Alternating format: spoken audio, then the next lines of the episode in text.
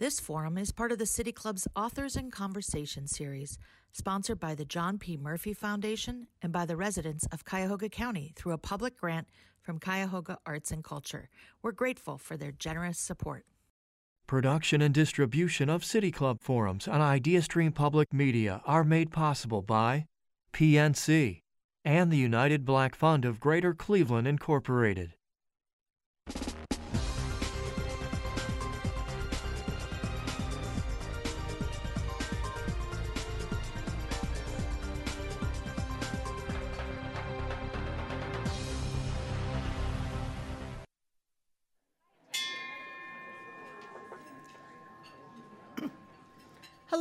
And welcome to the City Club of Cleveland, where we are devoted to conversations of consequence that help democracy thrive.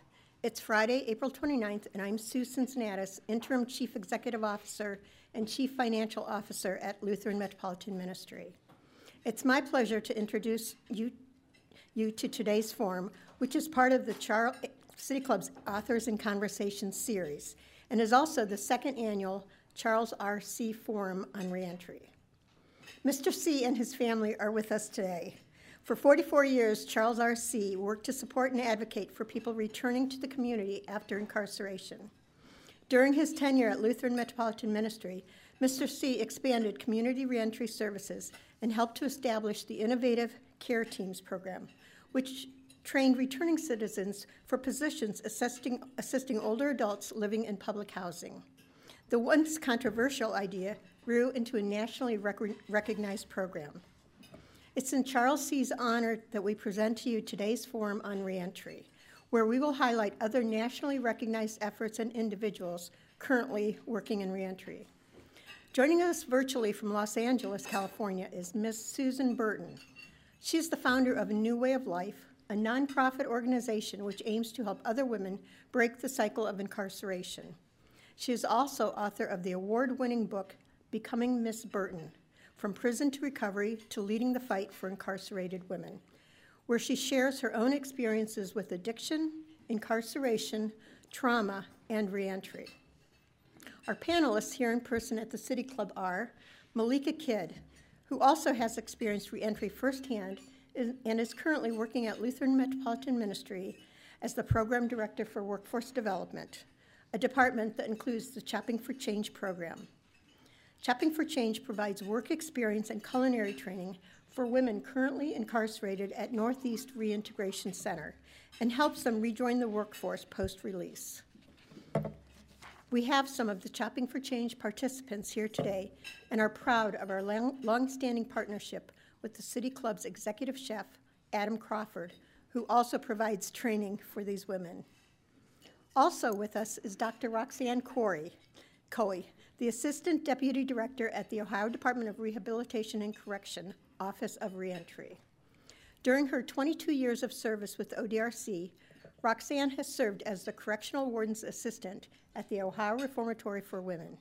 She also has experiences as a reentry case manager, program coordinator, and victim advocate. advocates. In 2006, she was named the ODRC Employee of the Year. Today's conversation is moderated by Rachel Dissell, an investigative journalist working with the Cleveland Documenters and the Marshall Project. If you have questions for our panelists, you can text them to 330 541 5794. That's 330 541 5794. You can also tweet them at the City Club.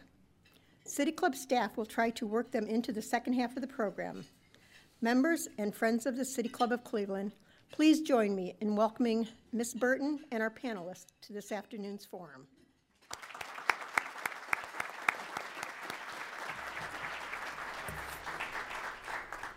Good afternoon, everyone. Wave to Miss Burton. She can see you guys. She can see the audience. Everyone give her a wave. I want you all to know that uh, here at the City Club today, we're in conversation with the woman who Michelle Alexander, the author of the new Jim Crow, dubbed the Harriet Tubman of reentry. So if there's anything we can all aspire to, it's a moniker like that. and if you're on the fence about Dan's recommendation to get the book, I urge you to get it. if you're feeling tired in this work after more than two years of a pandemic, you will feel energized after reading her story. Um, Miss Burton, your book, Becoming Miss Burton, knits together your life experience, your childhood that included abuse, the loss of your son, KK, and all kinds of things that primed you to better understand and confront the callousness and harm of this country's drug policies and the carceral system, and particularly its effect on black women. There's a passage in the book that seems like a good place to start for today's conversation on reentry. You were about to be released from prison again, and you knew there was little chance that this time was going to be different than others. And I'm just going to read what it says really quickly, and then we could talk. It was like walking in the rain, determined that this time I wasn't going to get wet. But still, but I still had no umbrella. So, how the hell was this time going to be any different than the last time it rained?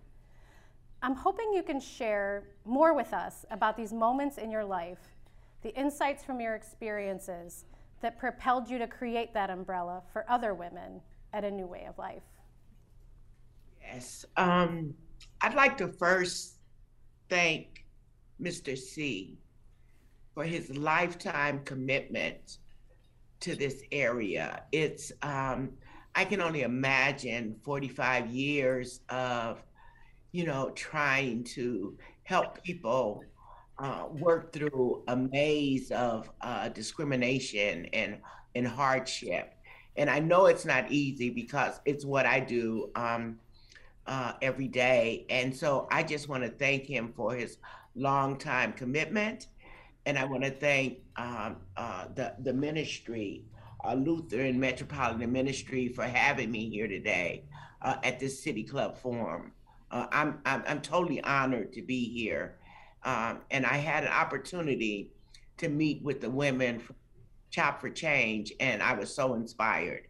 Um, and then I want to shout out to the chef to say thank you for training them. Um, um, I know what it means to get a life skill um, and um, the hope that it gives us. So, first, I want to say thank them for all of that and um, all of our panelists uh, here today. So, yes, um,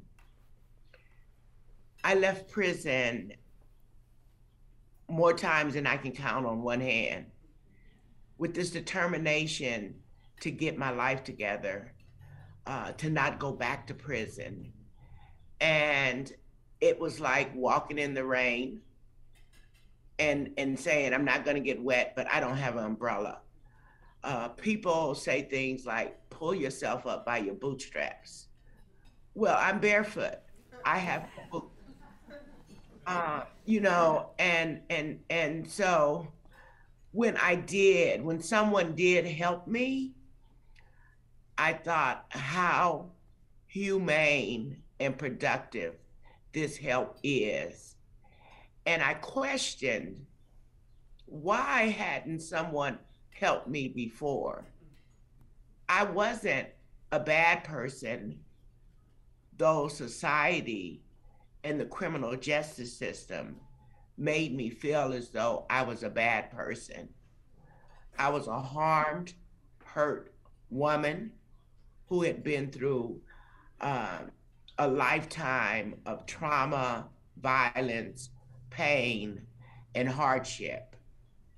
And all it took was someone to extend types of support and help instead of punishment uh, and being cast off to um, as if you know my life didn't have value or I didn't have value, you know, as if I was a bad person or a wasted human. Um, so when I did get help, I committed to help other women just like me to uh, transition out of prison find their place in the community and build a better life. Um, so uh, I guess what I did is I bought a few umbrellas for people. You know, one of the things that you talk about in the book is having unwavering empathy in the work that you do. And it struck me that that is a, contrast to the lack of empathy that you often experienced growing up and as you moved through um, you know, the court system, the prison system. How do you think we can continue to work to build that type of empathy and support among the people in our community and in the systems that we have so that we don't keep reverting and reverting and reverting to punishment, you know, d- despite all the research that shows us and tells us that that doesn't work. And as you brought up, it just not being humane. Yeah, it does not work. And, um, you know, as a society, um, we've sort of been trained to um, look for retribution to make someone pay. So I'm a 12 stepper. I am in the program of Alcoholics Anonymous. And through that program, through counseling, uh, maybe through the pain and hardship that I suffered, there opened up this reservoir of compassion and empathy. And, you know, it freed me. It made me feel free to love, to extend myself, to have patience with people, to look for the best in everybody. Um, and what I found is that by doing this, as I walk through my life and as I engage with people, I become more hopeful. I become more resilient. You know, I become stronger, uh, both uh, uh, emotionally and through my intelligence. Um, I, um, you know, there's a reservoir of empathy inside of all of us if we're willing to make that emotional. So I have a little activity going on outside. uh, I live in I live on a corner in Compton, and I love my community. Uh, but there's a little activities that go on, and you know I have to continue. I hope I hope the ambulance gets there on time, and I hope everybody's okay.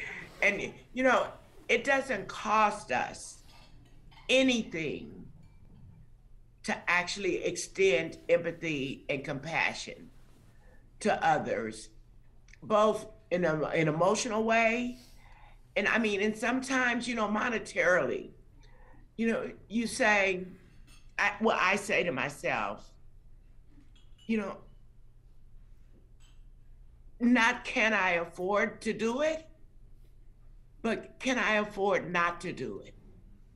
What is the cost if I don't do it? I want to make the world a better place. I want to leave a print. And I'm sure Mr. See has extended a reservoir of compassion and empathy. That's the only way you can do this work for 45 years. And you get you get this reservoir just to send out to the world. And again, it doesn't cost us anything to have patience and tolerance and give give a little grace. You know, we've all received grace in our lifetime. How do we send grace back out into the world? Is, you know, you know what I do. And what I can say, it's really, really easy. It's different. It's much different from, you know, what I've been taught and what in the way the world as a major part operates, but I can be that one or I can lead the way to showing how effective we can be when we have patience, tolerance, and, and support people to become the best that they can be. Thank you. And so we're gonna we're gonna bring in some of our other fantastic panelists here. But I also want to encourage you to jump in if you have something to add on to what they say, um, or if you have your own question to ask. Okay? Yeah. Um, yeah. One one thing I want to add before we go there. I was so inspired, and I've been thinking about. Uh, I was so inspired by the conversation with the women uh, in the Chop for Change program, and they've been on my mind every every night. I go to sleep with you all on my mind, thinking about how you use your skill set um, after you're from incarceration. And I just want to put out there and ask uh, um, uh, is there a bridge for the women to walk across? Do they have an umbrella to implement the skill set that they've learned when they walk out of the prison there? Um, to actually, you know, it's like it's like like all this potential that you've cultivated for them is there a place that they can spend that potential? Is there a program after incarceration for them to implement their skill set? All right, you get the first question, and I'm going to toss that one to right. Malika because you're going to know best what is in place for folks once they complete. So we do help them with employment. Um, we try to help them as well with housing. Um, if they stay in the Cleveland area, we have more resources, but we do look into other areas of Cleveland, reaching out to ODRC to try to find other areas that, that, that can help them if they don't stay in the Cleveland area.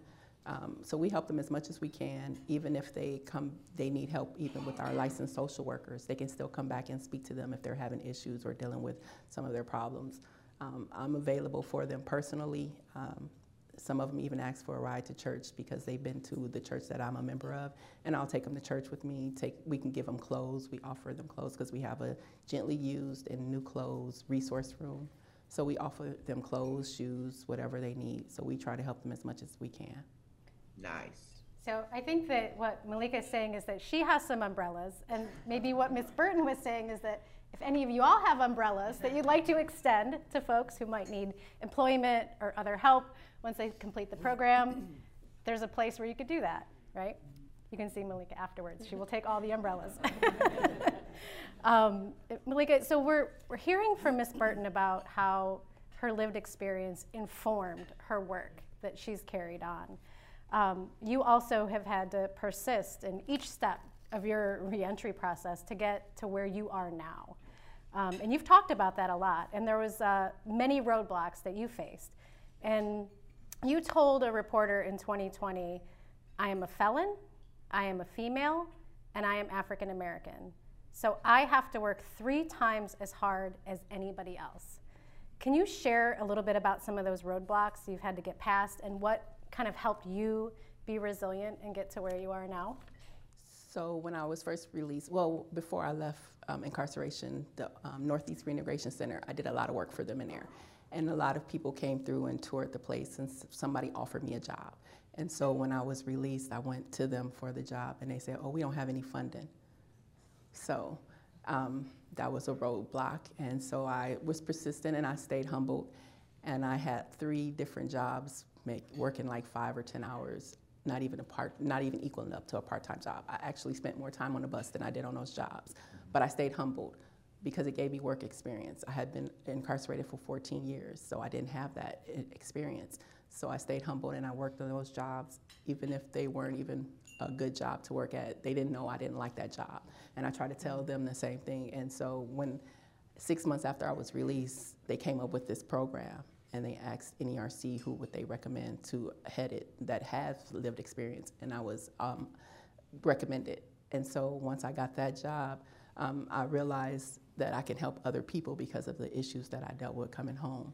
Even in housing, once I got the, jo- the full time job, I went to uh, apply for apartments. It cost a lot to get those application fees, and it's telling you no because of your background. Um, I was blessed on a Saturday to apply for an apartment, and she told me I had it. However, once I got married and my husband has a criminal background, they told me, and I tried to put him on a lease, they told me not only could he not be on the um, the, the lease, but he could not even visit. So those are just some of the stumbling blocks that I had to deal with coming home. And then when I realized those, that made me, empowered me to help those coming behind me so it won't be as hard for them as it was for me.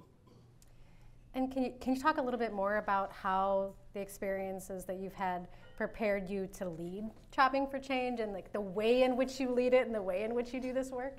So I know how it is to be incarcerated. So I am big on their family re- reunification. So they have family nights. We try to do uh, Christmas parties for them and their kids. Um, even when we had the uh, COVID and they were not allowed to come, we even got their, we J-paid them, their email system in there, and asked them what's their addresses because we still had donated gifts and stuff, and we were mailing stuff to their families for their kids. So we wanted to keep them engaged um, even when we had the, the COVID pandemic going on. Even our alumni were able to come in if they, they lost their jobs at restaurants. We were able to give them care packages of food for them and their families, and they came in and volunteered because they wanted to help us. So uh, I'm a big advocate for them. Sounds like you have like a, a, recognition of the impact of doing those those things to keep people connected to family and support when other support isn't there. Yes. Um, so, a question for Dr. Coy. Is it? Can I call you Roxanne? Am yes, I allowed? Please, okay. Please. Sounding very formal here.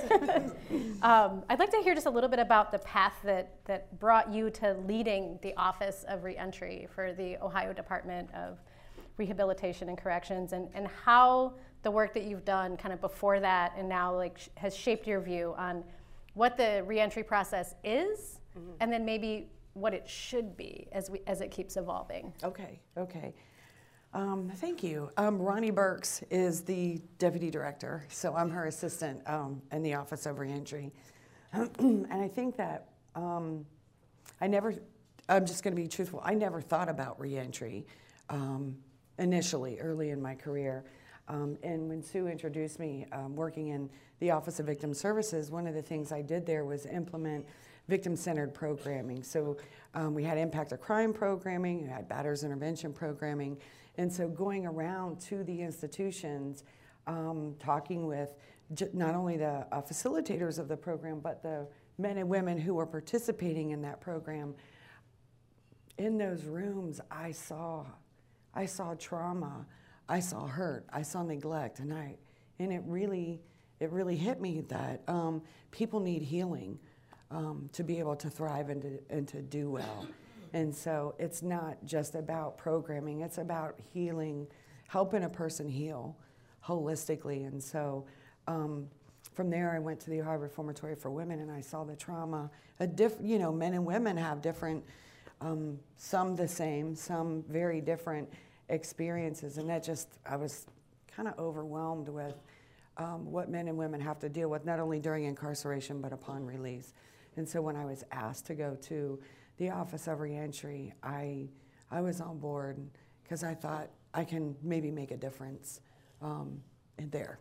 So that's that's how I got there. So now that I've given you a promotion accidentally, um, apologies to no, the it's okay, the state. It's okay. Um, w- when we talk about reentry, you know, mostly, you know, we're thinking about our neighbors who are returning to communities and what mm-hmm. support they need for stability and for success and what barriers they might face. But yeah. you mentioned to me when we were talking that you'd like to see more support for family members, for mm-hmm. mothers, fathers, brothers, sisters, spouses, children. Yeah. Can you talk a little bit more about like what you would like to see in the future mm-hmm. um, for more family support when it comes to reentry? Yeah, um, and again, I learned things um, that you know I don't know intuitively. Um, one of the things that we realized in DRC is that we have been, we're doing better, but we haven't done well with um, giving families access access to information and knowing what goes on and um, what's going on with their loved one. And we had a, um, a community based forum here in Cleveland before the pandemic, and we had uh, 19 family members come, and we had um, one of the, uh, we had a warden, our, our regional from the Adult Parole Authority, parole officers. Came. We had a lot of people there to just so we could answer questions for families, and there was really a lull in the in that whole um, event. And I asked the family members, I said, um, why, what brought you here tonight? What did you want to know? And it was silent. And one of the ladies um, that was in attendance, she says, We didn't know what to expect. We've never had this opportunity before. Families have not had access to us to ask questions. And um, so that was really interesting. In that event and a couple other events, um, I had a woman say, I have never had a good experience with the ODRC. And she was not happy with me, you know? And, um, and that's okay. And I said to her, I believe you. And that's why we're here. And I'm so glad you're here. And she said, Well, I have to leave early. And that's okay. That's okay, you know. Um, I was just glad that she came in, you know. And she stayed for the whole event. And um, afterwards, I went up to her and said, I'm so glad you stayed. I hope this was helpful. And, and um, she said, My son yells at me. And he had done 30 years. And um, she said, He's angry. And he yells at me. And my heart broke. My heart really broke because um, he, he's angry and he's not, he's got a lot of stuff going on and he's not sure how to navigate that, and mom's not sure how to navigate it. And I got to tell you guys, it hit me like a truck. Um, that we're not we're not helping families. We're not helping families during incarceration. We're not helping families through the reentry process. Mean, I don't know.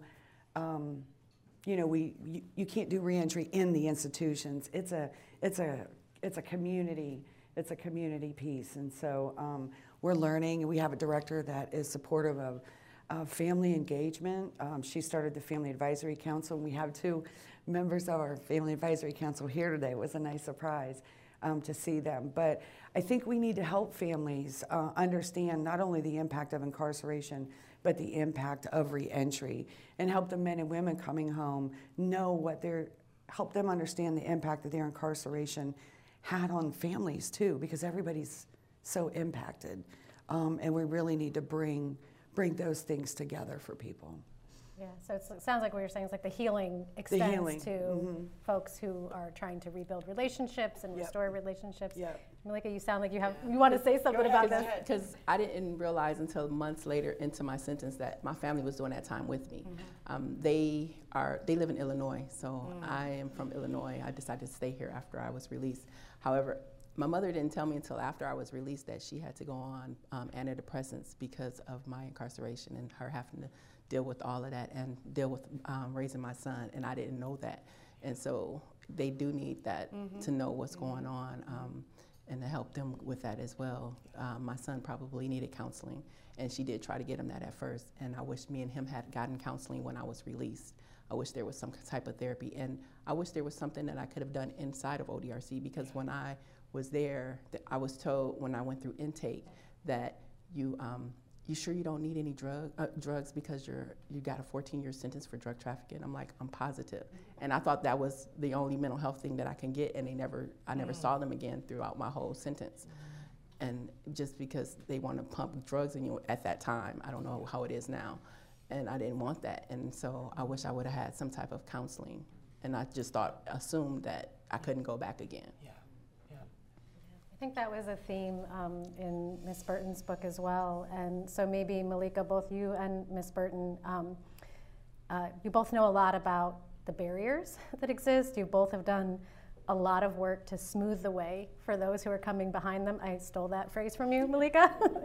um, you know, one area that you've mentioned that needs some work, in your um, opinion, is how parole supervision works. And, and Ms. Burton, you talk about this in your book too, kind of having to keep going back to parole for a long time and there never really being any credit for all the wonderful things that, that you were doing. Um, what do you think needs to change about that part of reentry where there's time that's put on you when you're in the community and, and what that kind of sets up in terms of really being able to re-engage in your life and getting credit for the work that you're doing? Malika, you can start, and then I think Ms. Burton might have something to add in about it when you're so done. My um, interactions with the parole, parole, office here, it was not a good one at first. Um, some sensitivity training and not looping everybody who comes out in the same category. Um, I did everything I could to do, be positive and do everything in the society. And I was uh, asked to go out to different states to speak, and I would have to go in to get a travel permit. And, the, uh, and I would have to wait for hours just to get this travel permit. And I would hear the secretary saying, she's been waiting for a while. And I hear one of the parole officers, say, oh, she could wait. Now, I'm, I was blessed to have Luther Metropolitan Ministry who has compassion for returning citizens. And so they were okay with me sitting there for two hours. But what about those um, individuals who doesn't have um, a job that allowed them to sit there that long and wait for that? Um, even when I first came home, sh- my parole officer told me, "Oh, you're from out of state," and put me on an ankle monitor. Um, I later found out that that was not in any policies. She just did that. And two weeks after I was released, I was back in the prison speaking. And they were like, Why do you have this ankle monitor on? I'm like, That's what she told me.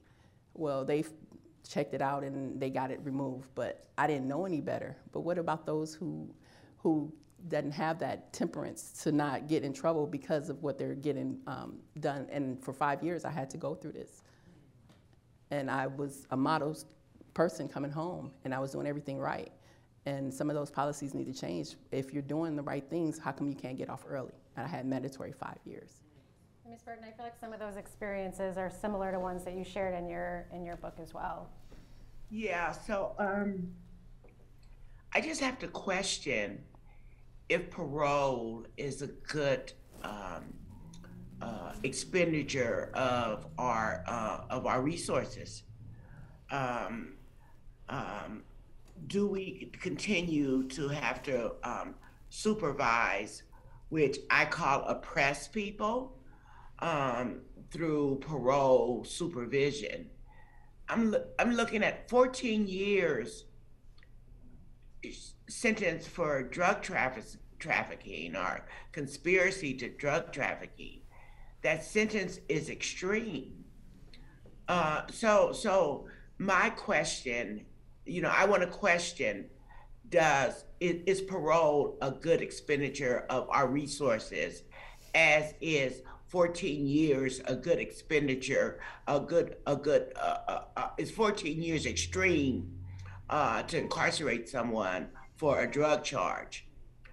I had the opportunity when my book was first published to go to the women's reformatory in ohio and I went there with Michelle Alexander uh, and uh, did a book talk and a book signing because I felt like incarcerated women were one of the most important readers for this book so they could understand that there is life after incarceration, but you have to fight like hell for it.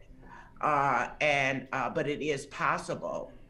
Um, there was a woman who stood up that day and she said to me, you know, I was talking about what are you going to do when you go home?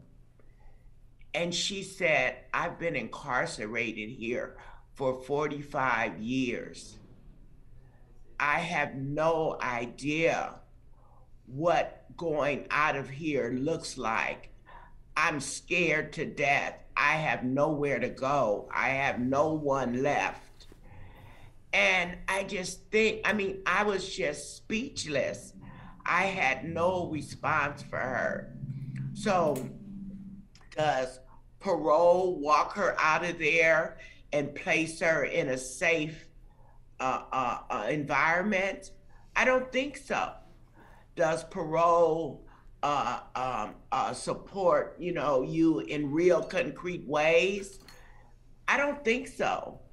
You go she talked about, or I know so because I have women in our homes that are on parole, and mainly what the parole officer does is uh, uh, collects body fluid and and has them check in whether they're working or not working or whatever you know they just spend their time with them. Uh, i don't think it's a good use of resources. And in regards to a traveling pass we take our residents all over the country, all out of state, all, you know, to conferences. And the traveling pass reminds me of what slaves had to had to have this piece of paper that they carried on them to go into town or from one county to the next county uh, but that's what a traveling pass represents in my mind. Uh, is the same type of paper slaves had to get from their master when they traveled. And I'm just saying it real clear. That's what it feels like to me. You sure are saying it clear. Um, So we're going to take a deep breath real quick, and this yeah, is our... I know that was pretty heavy, yo. That was pretty heavy. yeah. I'm sorry. I'm sorry. No, no, but, no. You know, it's exactly. This is, this is Susan Burton, you know, and this is what it, what it relates, you know. So this is what we needed yeah. to hear, and so now we're we're going to do something, and, and Miss Burton, you're going to participate um, in something that's very special to the City Club. We're about to begin the audience Q and A. Okay. I'm Rachel Dissell, the moderator for today's forum on reentry. We're joined today by Miss Susan Burton, Malika Kidd, and Dr. Roxanne Coy. We welcome questions from everyone City Club members, guests, students, and those joining via live stream at cityclub.org or radio broadcast at 89.7 IdeaStream Public Media. If you'd like to tweet a question, please tweet it at the City Club. You can also text the questions to 330 541 5794. That's 330 541 5794. And our staff will try to work it into the program. So we're going to start with the first question. Good afternoon. So we have our first text question. My question seeks to understand how LMM partnered with NERC and ODRC to launch a successful program like Chop for Change because I work for an organization now that wants to implement a reentry service across Ohio for youth who are incarcerated, but we have encountered challenges with some county and state agencies. I feel like this is a little bit of a technical question. So, Malika, why don't you take a little bit of uh, a, a, stab at that question, but also you might have to share some information of who this person can get into contact with. So, uh, before I got the job, they worked together, they collaborated with the Office of Reentry, um, ODRC, and then I guess they went through the logistics of it all. Um, and then they came and toured our organization to see what security measures need to be in place.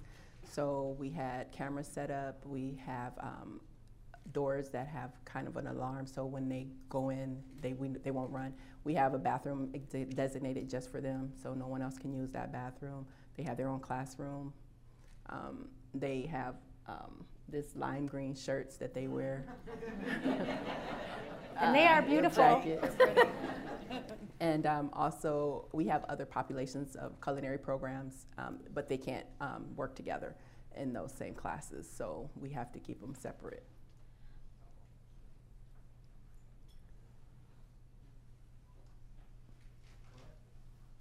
Oh, ready for my, my question? Absolutely. Okay, we're we're all waiting. okay, great. Ms. Burton, first, let me thank you for, and I've read your book, let me thank you for your awesome witness and for what you uh, continue to do, evidencing the undaunted spirit that you bring to this work. Uh, folks across this country are indebted to you for what you do. My question is, we've been fortunate here in the greater Cleveland area across Cuyahoga County to have a pretty receptive community, individuals and institutions to, to reentry work. What would you say to a community? What should they be doing in order to aid even greater the, the reentry population? People in this room, the institutions that they represent, what can a community do to make reentry uh, a more promising and effective uh, resource? Yeah.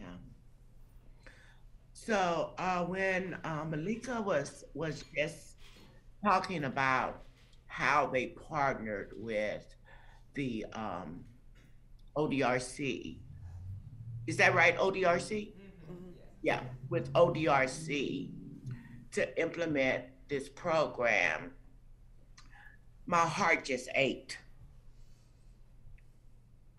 because the women are treated with um, the separation and disdain, so to speak, that, you know, you can only go to this bathroom here.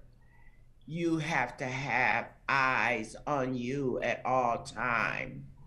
Uh, you are not, you are, they are othered. Uh, instead of being uh, allowed to uh, create this level of accountability uh, and uh, esteem, um, uh, a level of a trust that's built, and this this way of saying, you know, um, um, we love you, we we we we we, respect your your uh, intent to be in this program and and so forth. So it kind of hurt to for me to hear how they're uh, othered in, in in this time when they're trying to build these skills. But that is the Department of Corrections. That's what they do. Um, um, but I don't think it's the most effective way of rehabilitation and building confidence uh, building, you know, esteem and and what people need to feel, you know, valued. So the process is devaluing, I guess, while they're learning this skill. But what we can do in our communities is welcome people back home and extend them this level of uh, compassion, support, and opportunity. Um, a, a, a small opportunity can make such, such a big difference in the trajectory of someone's uh, life, not only in their life, but in their children's life and in that community as a whole. So, what I want to say, what I've done since I went on the book tour with to all of the prisons, it was heartbreaking hearing women say, "When I leave prison, I have nowhere to go." And I knew that that was my experience. When I left prison, I had nowhere to go. Nobody welcomed me back in. Nobody offered me anything. One of the things the guard said to me the last time I left prison, I said, I'm going, I'm getting a job. This was when I'm leaving and I'm walking in the rain and I don't have an umbrella. And he said, There's no job for out there for you, Burton. The only job you'll ever have is inside of a prison.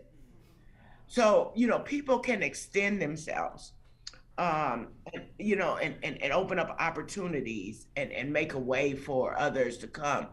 What I did after I went on that tour is I created a project here housed at a new way of life called SAFE. SAFE stands for Sisterhood Alliance for Freedom and Equality. And what it seeks to do is to replicate our model on a national scale. So thus far, we're in 22 states and two countries, well, three countries, USA, Kenya, and Uganda. And we are training people. And Malika, I'd love to talk to you after this. We're supporting them to open reentry homes. We're actually giving them startup funds and resources and technical assistance because this is wrong what we do to put all our resources and money into punishment prison, surveillance, and suppression, and not put any resources into our communities and, and fund reentry, you know, uh, abundantly, robustly, fund the potential that, that that's inside of people, that their lives thrive cut them a break, cut them an opportunity. So I probably went on too too far. And one, wait one other thing I need to say, I have a dear friend there in Ohio named Deanna Hoskins.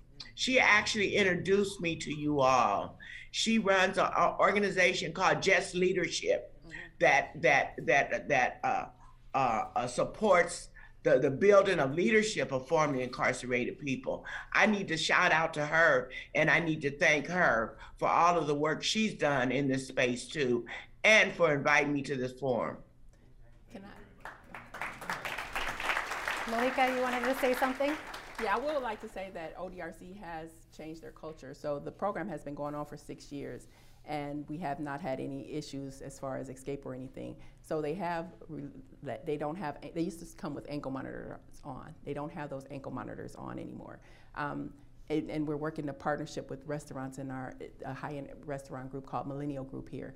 And now we're working to get work release where they get paid to go out. So they get dropped off there. So we are they are showing them some level of um, that they of confidence in them that they can go out into these restaurants and get dropped off and work all day.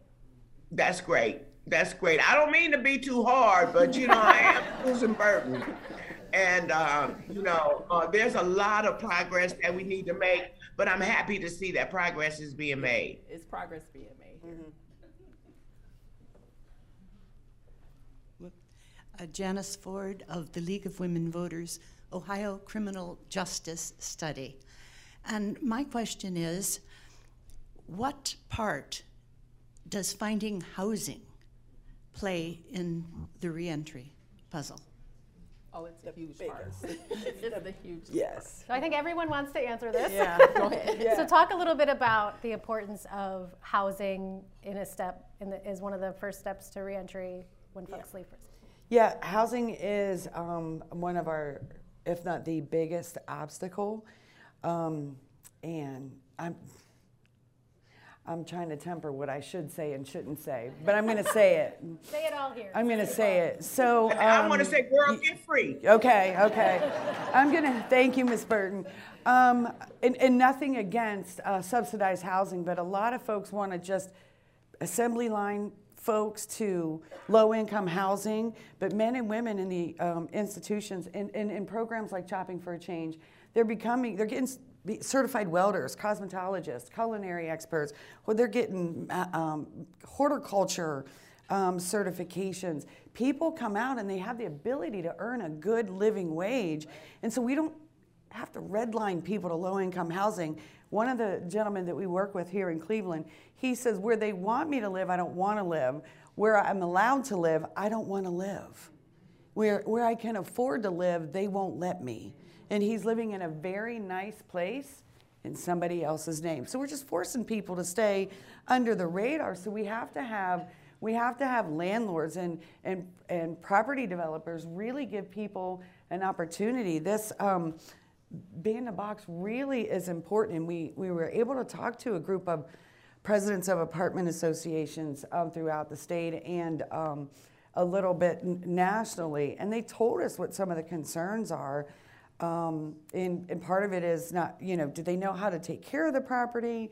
Do they have the financial means? There was a lot of things in that discussion, but um, but people are people are just not willing um, to give um, folks coming home an opportunity. So we had one a county in Ohio call, and they talked to the Office of Reentry, and they said we have 600 jobs in this county. We need people. We need you to send them here.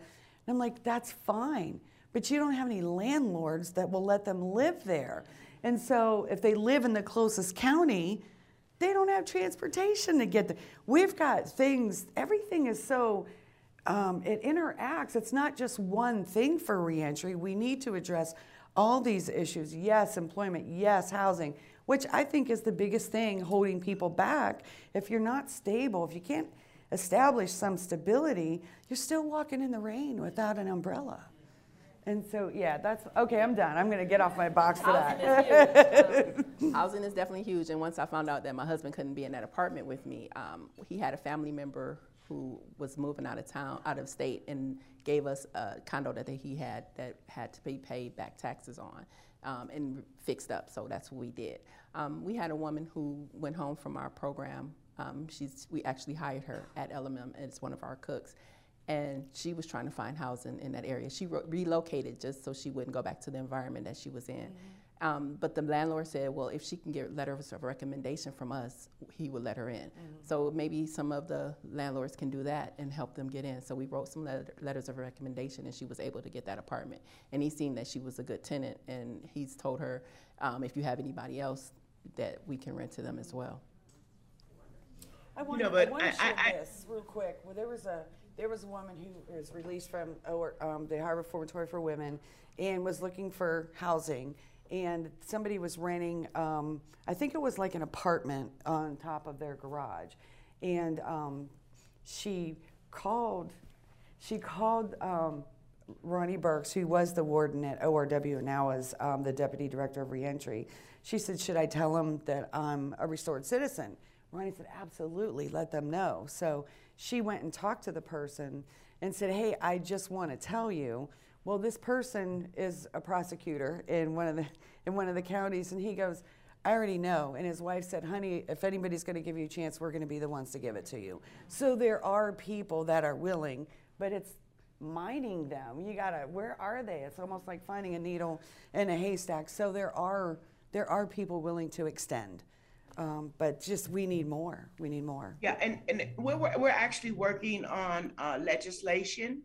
So we banned the box on um, on uh, the the uh, job applications, and you know how do we do that in housing, mm-hmm. um, and and why this goes back to where I started the conversation. Why are we punishing people beyond their sentence and excluding them after quote they paid their debt to society? that society continues to want to ban them and push them out. You know, right now, today, um, I can own a house, but I might not pass the background check to rent an apartment. Um, and that's just outrageous. Um, I applied for a global entry. You know, I've done everything humanly uh, beyond humanly possible. But I'm denied global entry because I have a criminal record. So, you know, it's like it goes on and on and on. And sometimes, um, sometimes, Mr. See, you just want to lay down and give up. But then the Harriet in me says, uh uh-uh, uh, we going to stand up and fight. We're going to keep moving forward. Yeah, it's like a lifelong sentence. Like, I'm working towards my master's degree, MBA, but I can't get life insurance. Life insurance, yes. So I have life insurance with my job, but I can't get personal life insurance. Um, you can't get whole life. You can probably get accidental or sometimes term, mm. but most times you can't even get life insurance. Yeah. That's outrageous. Mm-hmm. It is. So it's so good to be here in this forum with you. we, we, we have some work to do, and we also have another question. Hey, Miss Burton. I don't know if you remember remember me, but it's really great to see you again. Um, my question is about a quote in your book. So you were talking about you and Dorsey. Um, for anybody who doesn't know who Dorsey is, it was somebody she was working with who also had lived experience. Um, and you said we speak from the world we knew. And that really stuck with me because we speak, which is present, but the world we knew, which is past tense. And we know yeah. that all of us have a story, right? And I just wanted you to speak a little to the importance of sharing one story and also how that could help you, but also how that could help other people. Yeah, there's real freedom, uh, and um, you allow people to understand and know you, but there's real freedom uh, in being open, transparent, and sharing your story. Um, in the past, there's been so much shame connected to uh, people who are incarcerated, family shame, self shame. But telling your story frees you and allows you to, you know, understand just what happened. Um, and so um, Dorsey is someone that helped me along quite a bit. Uh, when I first started a new way of life, I, I just wanted to help a couple, a handful of women, and I thought that would be it. But Dorsey helped me expand my understanding and my and my vision and my goals um, uh, uh, with the with with the new way of life and and, and for my life period, uh, and committed in a bigger way. Um, so where did I see you? Uh, where do I? Where, were you there when I went to the reformatory? No, ma'am. Um, so me and Margie Glick, we uh, kind of reached out to you about doing this whole thing. Um, we were the first ones to uh, meet with you. It was my, I was like super cheesy. It was over Zoom, and I was like really, I was like really excited. The community engagement coordinator. I don't know if you remember. It's okay. Yeah, but it's important. Yeah, okay. It, it's important that we extend ourselves, that we're open to communicate, that we reach out, and that we just, you know, um, uh, uh, put arms around, you know, every everybody who wants to wants to grow, wants to do good, and wants to change. It takes all of us. Thank you so much. Uh, I'm Dan Moulthrop. We talked before. Uh, you can't see me, but thank you so much. Um, and uh, we, we have to close it out. I want to thank Rachel Dissell, our moderator, and our panelists, Dr. Coy and Malika Kidd. Please give everybody a round of applause. Thank you. It's been great being with you all. Ms. Burton's book, Becoming Ms. Burton From Prison to Recovery to Leading the Fight for Incarcerated Women, is uh, for sale in the lobby thanks to our friends at a Cultural Exchange. I want to thank them for joining us. And our forum today was the annual Charles R. See Forum on Reentry, which has been mentioned a few times today. Charles is present today with his wife, Deb, and they asked that we note their gratitude to all the individuals who contributed to make this forum possible and to our partners at Lutheran Metropolitan Ministry, especially Margie Glick, Marcella Brown, and Sue Cincinnatus and to everyone joining us here today, both our audience and our panelists. We would also like to welcome guests at tables hosted by the Char and Chuck Fowler Family Foundation. Chopping for Change? Yes.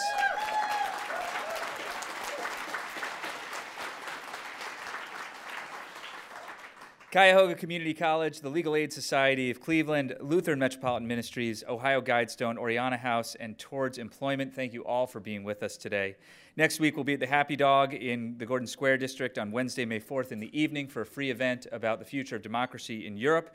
Next Friday, we're back here with a Law Day celebration with our friends at the Cleveland Metro Bar Association. So, uh, and we were, are discussing specifically the Constitution in times of change with the Honorable Patricia Ann Blackmon, former judge of the 8th District Court of Appeals, in conversation with Ohio Supreme Court Justice Melody Stewart. For in person audience, we have second dessert coming up, a reception right across the lobby, thanks to our friends at Chopping for Change. And that brings us to the end of our forum. Thank you all so much for being a part of this today.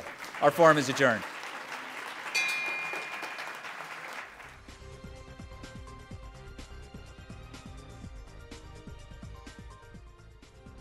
For information on upcoming speakers or for podcasts of the City Club, go to cityclub.org.